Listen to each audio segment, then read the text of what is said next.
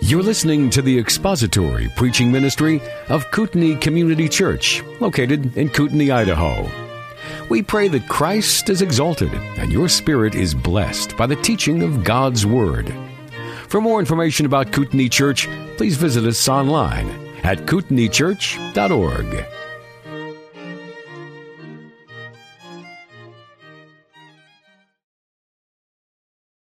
Today we have the privilege of being able to see how one of Paul's favorite churches got started.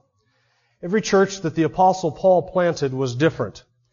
Uh, Galatians, for instance, they seem to have this tendency to gravitate toward bad theology. So Paul wrote a book to them to sort of bring them back into the playing field of sound doctrine and sound understanding of what the gospel is. There were some churches that were for a lack of a better word, a burden to the apostle. Corinth. Man, what a circus Corinth was. That was a petri dish for every conceivable bad doctrine and bad practice and everything gone wrong was in Corinth. Other churches were a sheer joy and delight for the apostle Paul. Such was the church at Philippi. The Philippian church seemed to have a special connection with the apostle. He seemed to have a special love for them. I went back this last week and I read the book of Philippians, and I would encourage you to do that sometime in the next couple of weeks, to read that book, and as you do, just observe how the apostle speaks of them, and how he encourages them, and how he shows his affection and his love for them. Keep in mind that Philippians is written at the end of the book of Acts, but as you read the book of Philippians, and it'll only take you a few minutes to read it, it's four short chapters, just observe how the apostle Paul talks to those Christians. I long to see you, he says in chapter 1. You are on my heart. I pray for you daily. Chapter 4, verse 1, the apostle says, Therefore, my beloved brethren, how I long to see you, my joy and my crown, my beloved. It's just sticky, isn't it? It's just gooey and feely and just almost going overboard and is pouring out of his affection to those believers in Philippi. And listen, folks, they loved him back. Oh, they did. Paul writes to them and he says, uh, when I left Macedonia, you were the only ones, not the Thessalonians, not the Corinthians, you were the only ones that shared with me in the needs of my ministry time and time again. They sent him gifts and offerings, and they also sent people to find out, how's Paul doing? They were concerned for him. It was a reciprocal love. I think Philippi and I think the Philippian church had a special heart in the apostle, uh, a special place in the apostle Paul's heart. He loved them, and they loved him back. And Luke spends a lot of ink telling us about what went on in Philippi. You know, when you consider how long Paul stayed in Philippi compared to how long he was in Ephesus, how long he was in Corinth, Dr. Luke spends a lot of time telling us about what goes on there and a little bit of time compared to, when you compare it to how long he was in other places. Almost 35 verses of chapter 16 is spent telling us about three episodes in the city of Philippi. And we're going to be looking at these three episodes in the coming weeks. The first encounter that Paul has is with this woman named Lydia down by a riverside. We're going to look at that this morning. The second encounter that he has is with a demon-possessed slave girl who was being used by her masters for profit in divination. And Paul's encounter with her, and that ended up really leading to the third encounter that Paul has, which is with the Philippian jailer in prison with Silas. So those are the three encounters, and it is out of those three encounters that Paul has that the birth of, of the church in Philippi comes. The church is birthed out of those three instances. So we're going to look at the first one today with Lydia. You'll need to have your Bibles open and looking down at them in Acts chapter 16. Because we're going to be looking at verses 13, 14, and 15, the first encounter that Paul has with Lydia. Read them with me, beginning at verse 13. Now, in case you weren't here last week, you wonder, how did Paul get at Philippi? It was as the result of the vision. You remember the Macedonian man not permitted to preach the word in Asia, not permitted to preach the word in Bithynia, drove Paul right down this narrow corridor to Troas. And there he stands on the edge of the Aegean Sea. Where do we go from here? And he sees the vision of the Macedonian man. Come over to Macedonia and help us. And so they conclude the Lord has called us to Macedonia. So they go across the sea, stopping at Neapolis on the other side of the Aegean Sea. They make their way to Philippi. Verse 13 says, And on the Sabbath day we went outside the gate to a riverside, where we were supposing that there would be a place of prayer, and we sat down and began speaking to the women who had assembled. A woman named Lydia, from the city of Thyatira, a seller of purple fabrics, a worshiper of God, was listening, and the Lord opened her heart to respond to the things spoken by Paul.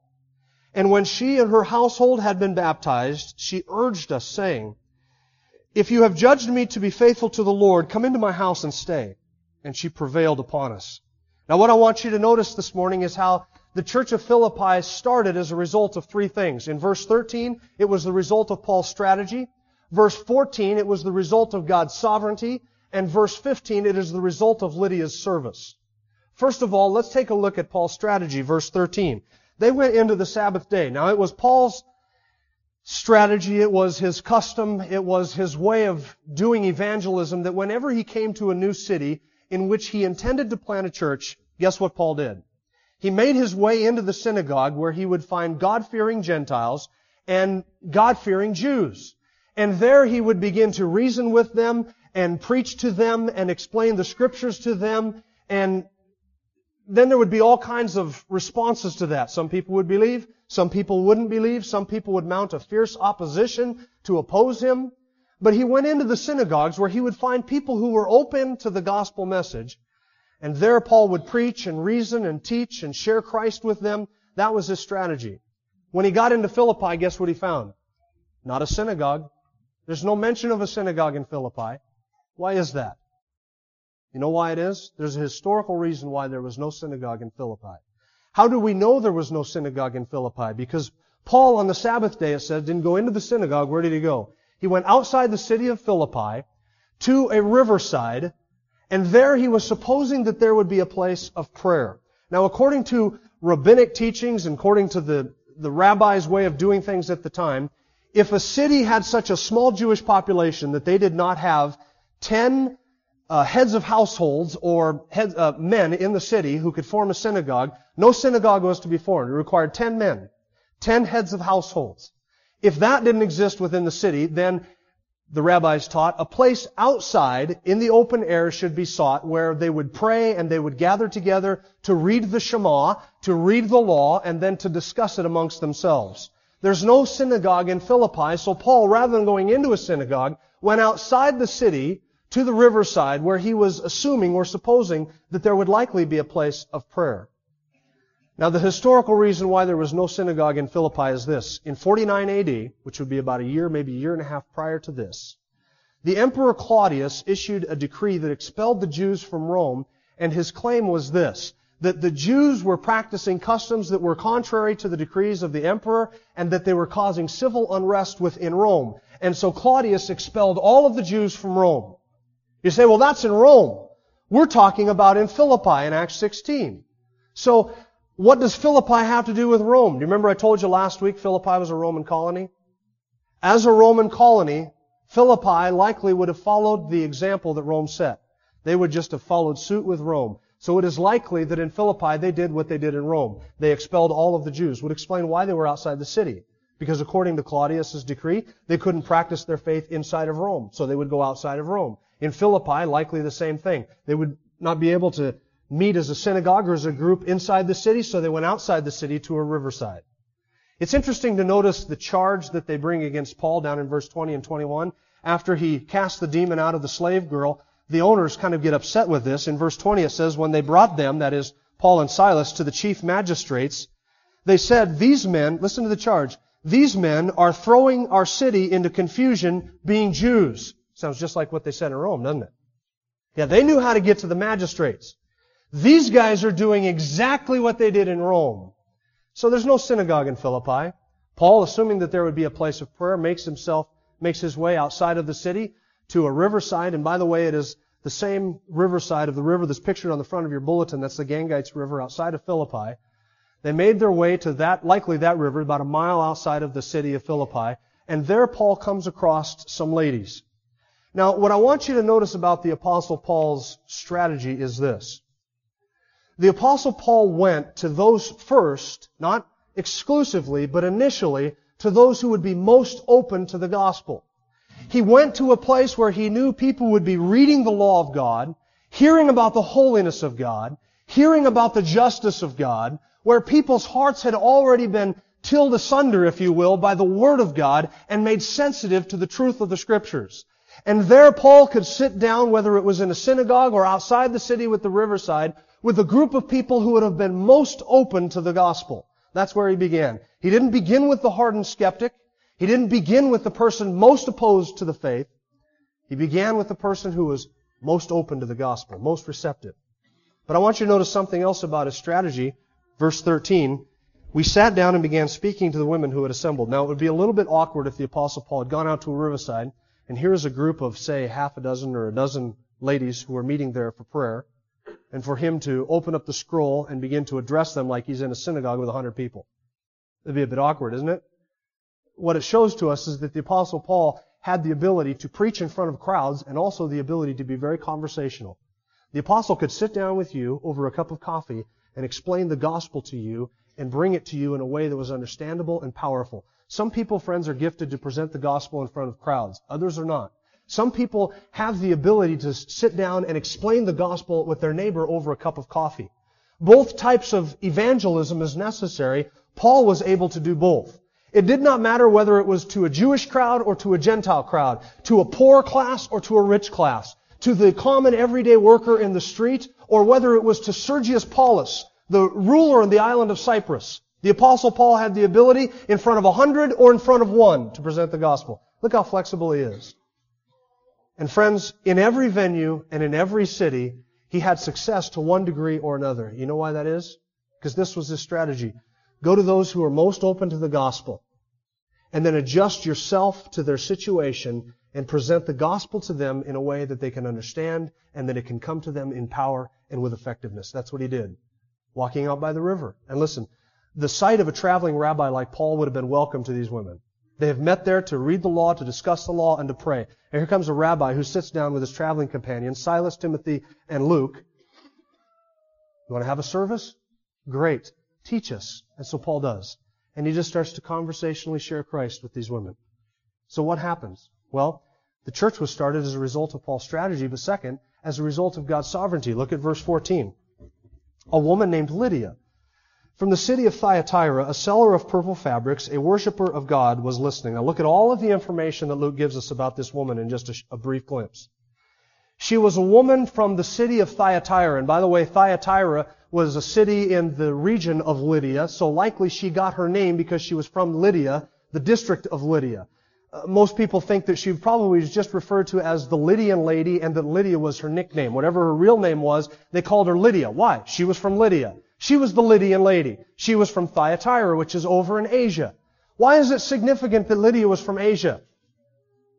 Where did Paul try and preach the word before he went across the Aegean Sea? In Asia. But the Spirit of God said no. The Spirit of God wanted him where? In Philippi.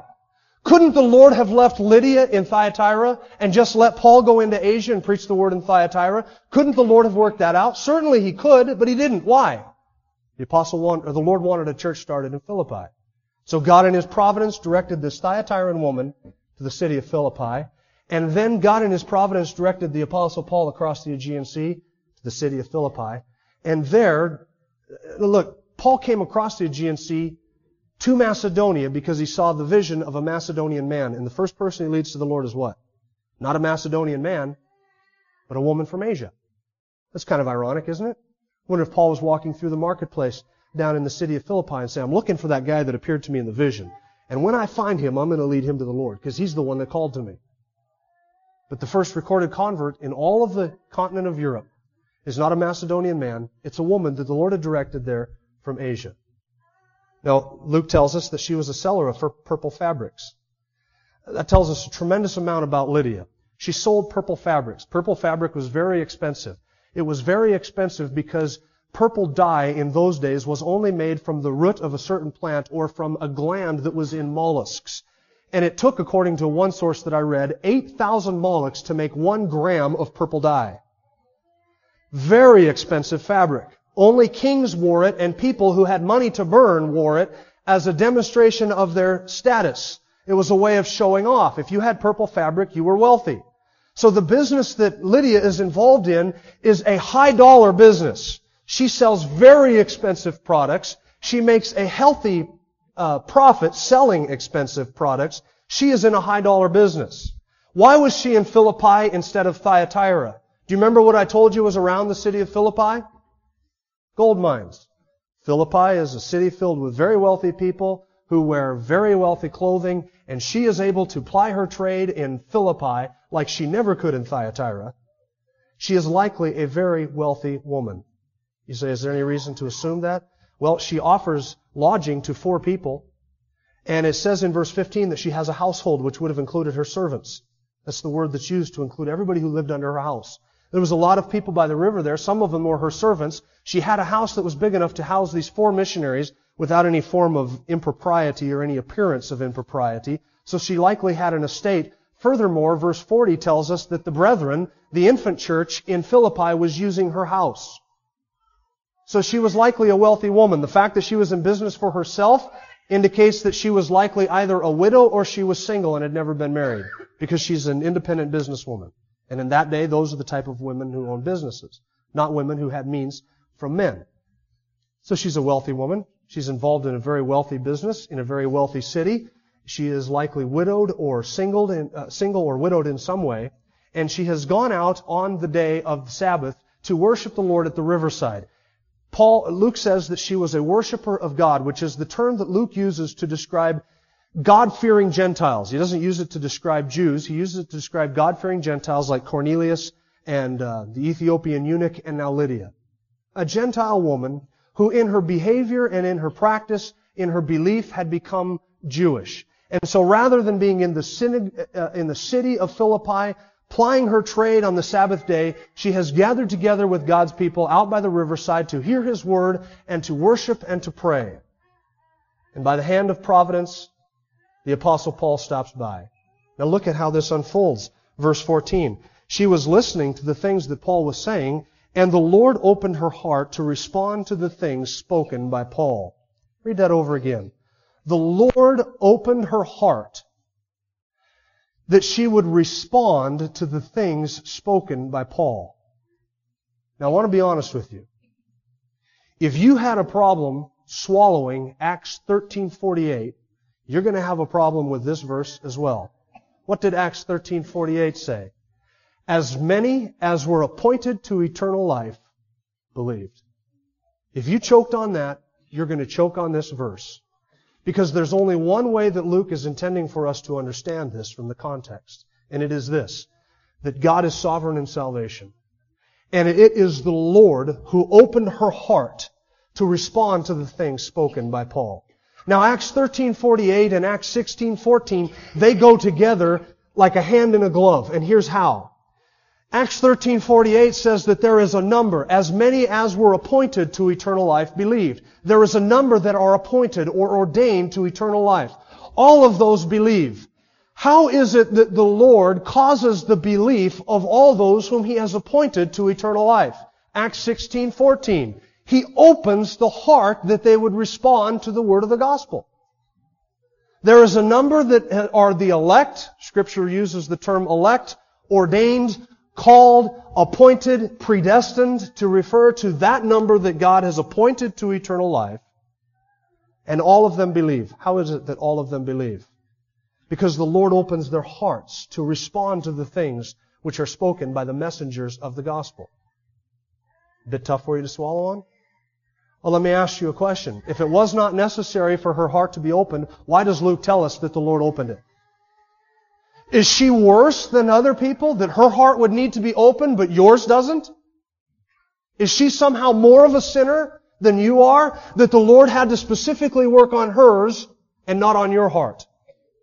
Would we be reading about the conversion of Lydia if the Lord had not opened her heart?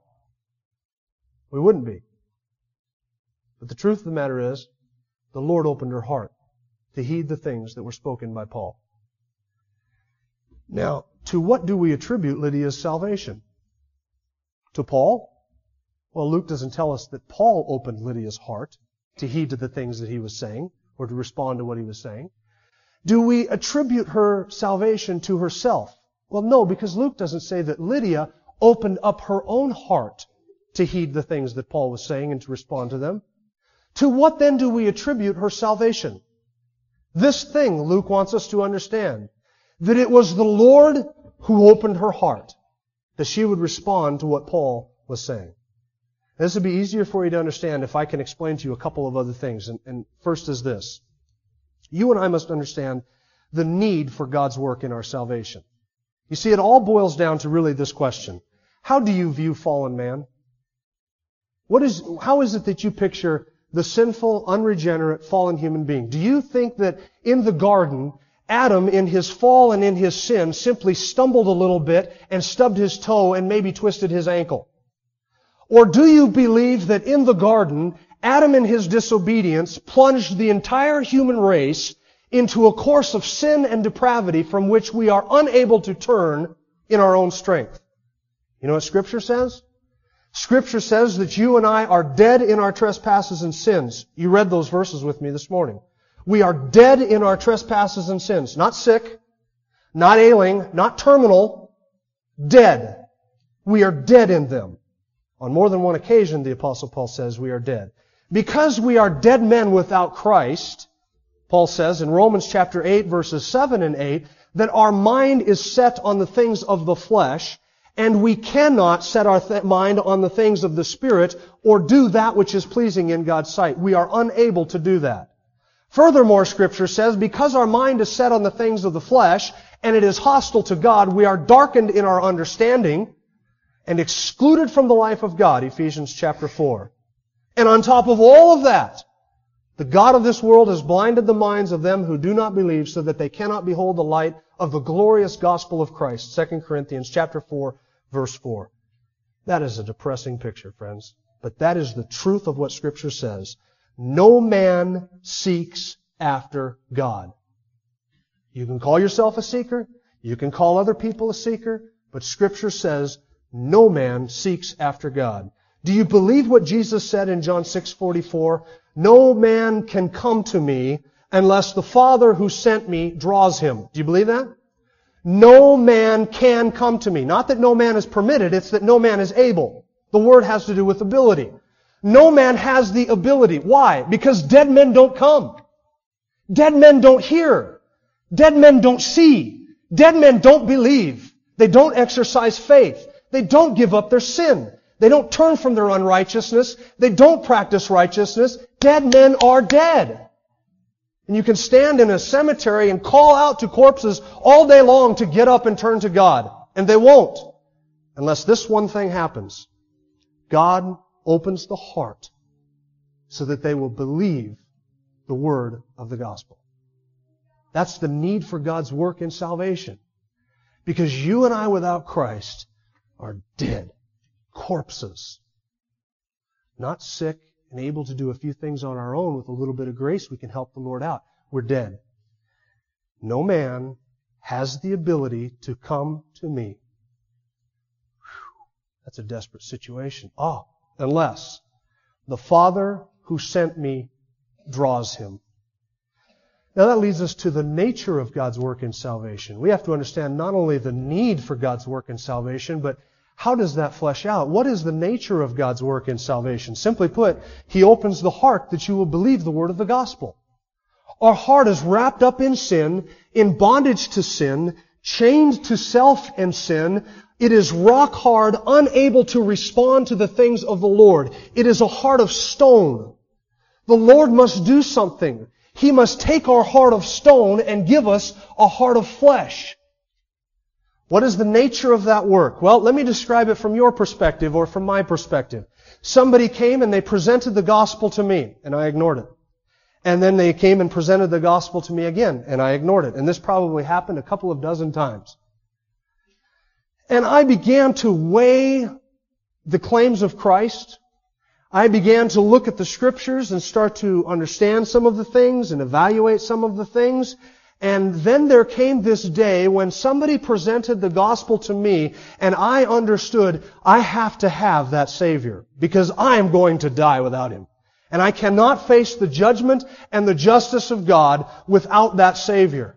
And so I fled to the Savior. And the Savior who was to me an object of my mockery, of my ridicule, and of my disdain, suddenly became for me the most beautiful person in all of the earth and I was able to see His glory and His love and His grace and His sacrifice for me. And I was convicted and racked by conviction to my very bones of the way I had offended a holy God. And I would stand before Him on Judgment Day. And I made what I can only call the greatest decision of my life in fleeing to Christ and embracing Him and His work for me. And I fell at His feet and I swear to you on that night that I trusted Christ. I would have sworn to you there was nobody who loved Him more than I did that night. All of that the scripture would describe as this. He opened your heart that you would believe the gospel. From my perspective, all of that went on. None of that would have happened if it were not true that He had opened my heart that I might respond to the word of the gospel. Had God not done that, I wouldn't be standing before you today and I would not be saved. Because I was dead, unable in my own strength to turn to Him. He gave me eyes to see. He removed the blindness. He took my heart of stone and gave me a heart of flesh. He raised me up. He breathed into me newness of life. He made me willing to run to the Savior. And I believed. You say, Jim, none of that describes me. I wasn't hard. I wasn't sinful. I, by an act of my own ability, came to the Lord. No, you didn't. The Lord opened your heart. You give Him glory or you won't, but the truth is that the Lord opened your heart. And without the nature of that work, you would never have believed. Jesus described being born again as being born of the Spirit. Now, how is it that God makes me willing to come to Christ? How is it that He draws me to Himself? Because Jesus said, no man has the ability to come to me unless the Father draws him. How does that work? That is the work and the ministry of the Spirit of God. The scriptures talk about how the Spirit of God is involved in our salvation in verses like 1 Thessalonians chapter 1 verse 5. Our gospel, Paul said to you, did not come to you in word only, but also in power and in the Holy Spirit. That's the difference. The gospel was not just in the words we spoke, but it came to you in power and in the Spirit of God. Titus chapter 3 verses 5. He saved us not on the basis of deeds which we have done in righteousness, but according to His mercy He saved us, according by the washing of regeneration and renewing of the Holy Spirit. Now listen to how the apostle Paul connects election and the work of the Spirit of God in one verse. 2 Thessalonians chapter 2 verse 13. We should always give thanks to God for you, brethren, beloved by the Lord, because God has chosen you from the beginning for salvation through sanctification by the Spirit and faith in the truth. As many as appointed to eternal life believed. Why? Because God opens the heart to respond to the things of the gospel. Now, friends, you can sit in front of an unbeliever and you can describe to them the glories of the cross, the glories of heaven, the glories of the Savior, all of the love that He had for them, the sacrifice that He made. You can take them to, to uh, passages of Scripture and explain to them the grandeur and the majesty and the glory and the beauty of Christ, and they cannot see it. Why? They're blind. And dead men don't see. I don't know if you've ever noticed that or not. Dead men don't see.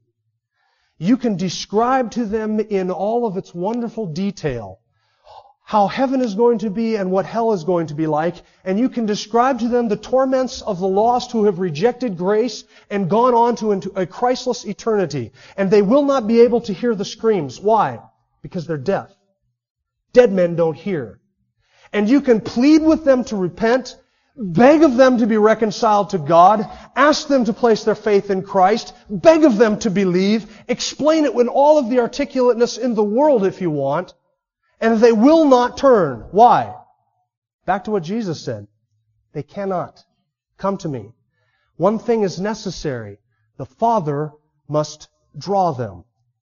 And friends, that is the work of the Spirit of God. Here's the bottom line. It is God who initiates our salvation. James 1:18.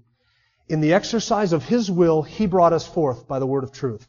1 Peter 1:3. He caused us to be born again to a living hope through the resurrection of Jesus Christ from the dead. That's the work of God. Now, who among you here can say, Jim, that's not true of me. I didn't need special grace. My heart was not wicked. It was not deceitful above all things. It was not a heart of stone. It was a heart of flesh.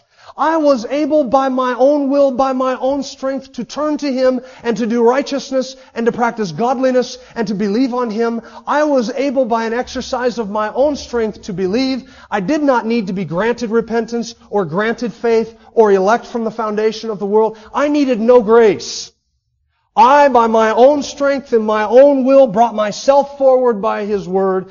I caused myself to be born again to a living hope. Friends, if you think that, I have one word for you. You do not know grace. You do not know grace. I am a believer today for one reason one reason only. In eternity past, God set His love on me. And He sent the shepherd to call His lost sheep. And I heard His voice and I fled to Him. And I embraced Him. And I loved Him. It was not my will. It was not my work.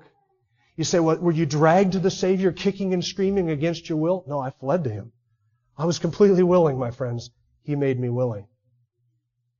He opens the heart that you respond to the things of the gospel. It is His work. It is His doing. And it is all for His glory. And I can boast in nothing. And to be quite honest with you, that's how I like it. I can boast in nothing. And I would have it no other way. It was started as a result of Paul's strategy. The church in Philippi was started as a result of God's sovereignty. The church in Philippi was started as a result of Lydia's service. Look at verse 15. And when she and her household had been baptized, she urged us, saying, If you've judged me to be faithful to the Lord, come into my house and stay. And she prevailed upon us. Lydia believed because the Lord opened her heart to respond to the things that Paul was saying.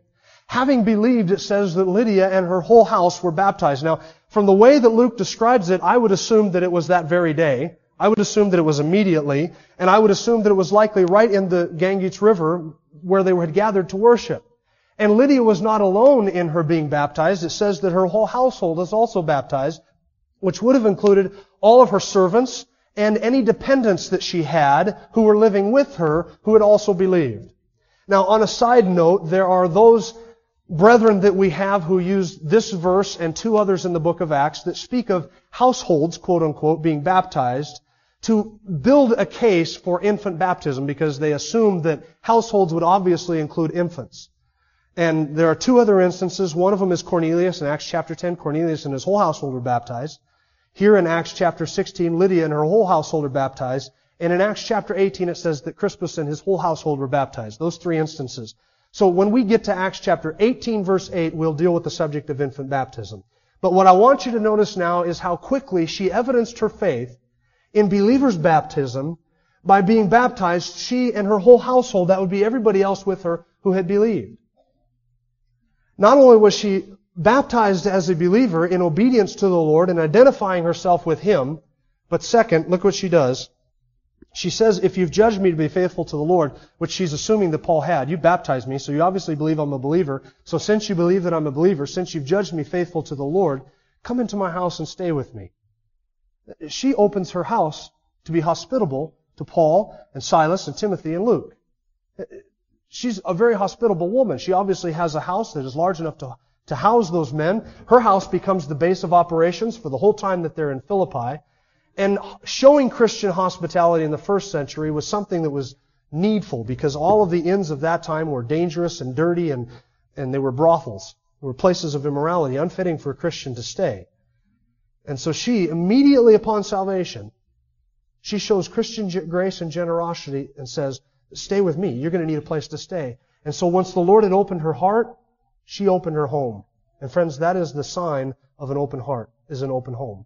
And I ask you, do you practice hospitality to the saints? You invite people over and bless them and minister to them and share with them and, and open your home to them? An open home comes from an open heart. Once the heart was opened by the, opened by the Lord, Lydia opened her home and everything she had was the Lord's as far as that, as far as she was concerned. It all belonged to Him.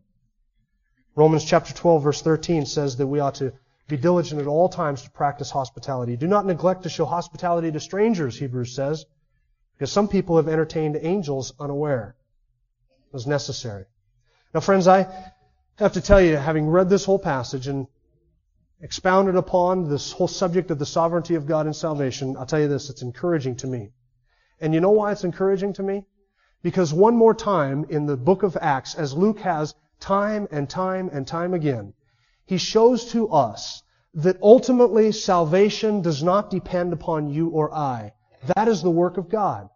Ultimately, it is not the presentation that wins the lost. It is not the articulateness of the communicator. It does not depend upon you being able to answer every objection or deal with every question that an unbeliever might raise. It is your responsibility to present the truth. Go out and find people who are open to the gospel message and sit down with them and share the truth with them, understanding that it all depends upon God who will open the heart. And if He does not open the heart, it doesn't matter how prepared you are, how well you articulate it, or what you say. But if it is God who opens the heart, then friends, you can have all of the confidence in the world in our God and our gospel to go out and to present Christ as if it all depends upon the Lord and leave the results to Him with the confidence that it is the Lord who opens the heart. Let's pray. Our Father, we thank you for the power of your word and for the power of your gospel, that it is able to change us and to transform us. And we thank you that our salvation does not depend upon us or upon what we do or upon even what you foresaw that we would do. But it is all by your grace. All by your grace. And we have nothing of which to boast. We have nothing of which to take credit. For Lord, if you had not opened our hearts, we would this very day still be lost in sin and bound to sin and slaves to self and to sin and to Satan. But we thank you that by your grace you have delivered us from the kingdom of darkness and translated us into the kingdom of light of your dear Son. We give you praise and thanksgiving today in his name for his glory. Amen. Thank you for listening to the latest podcast from Kootenai Church. If you'd like to learn more about Kootenai Church or to donate to our church ministry, you can do so online by visiting kootenaichurch.org. We hope you enjoyed this podcast and pray you'll join us again next time. Once again, thank you for listening.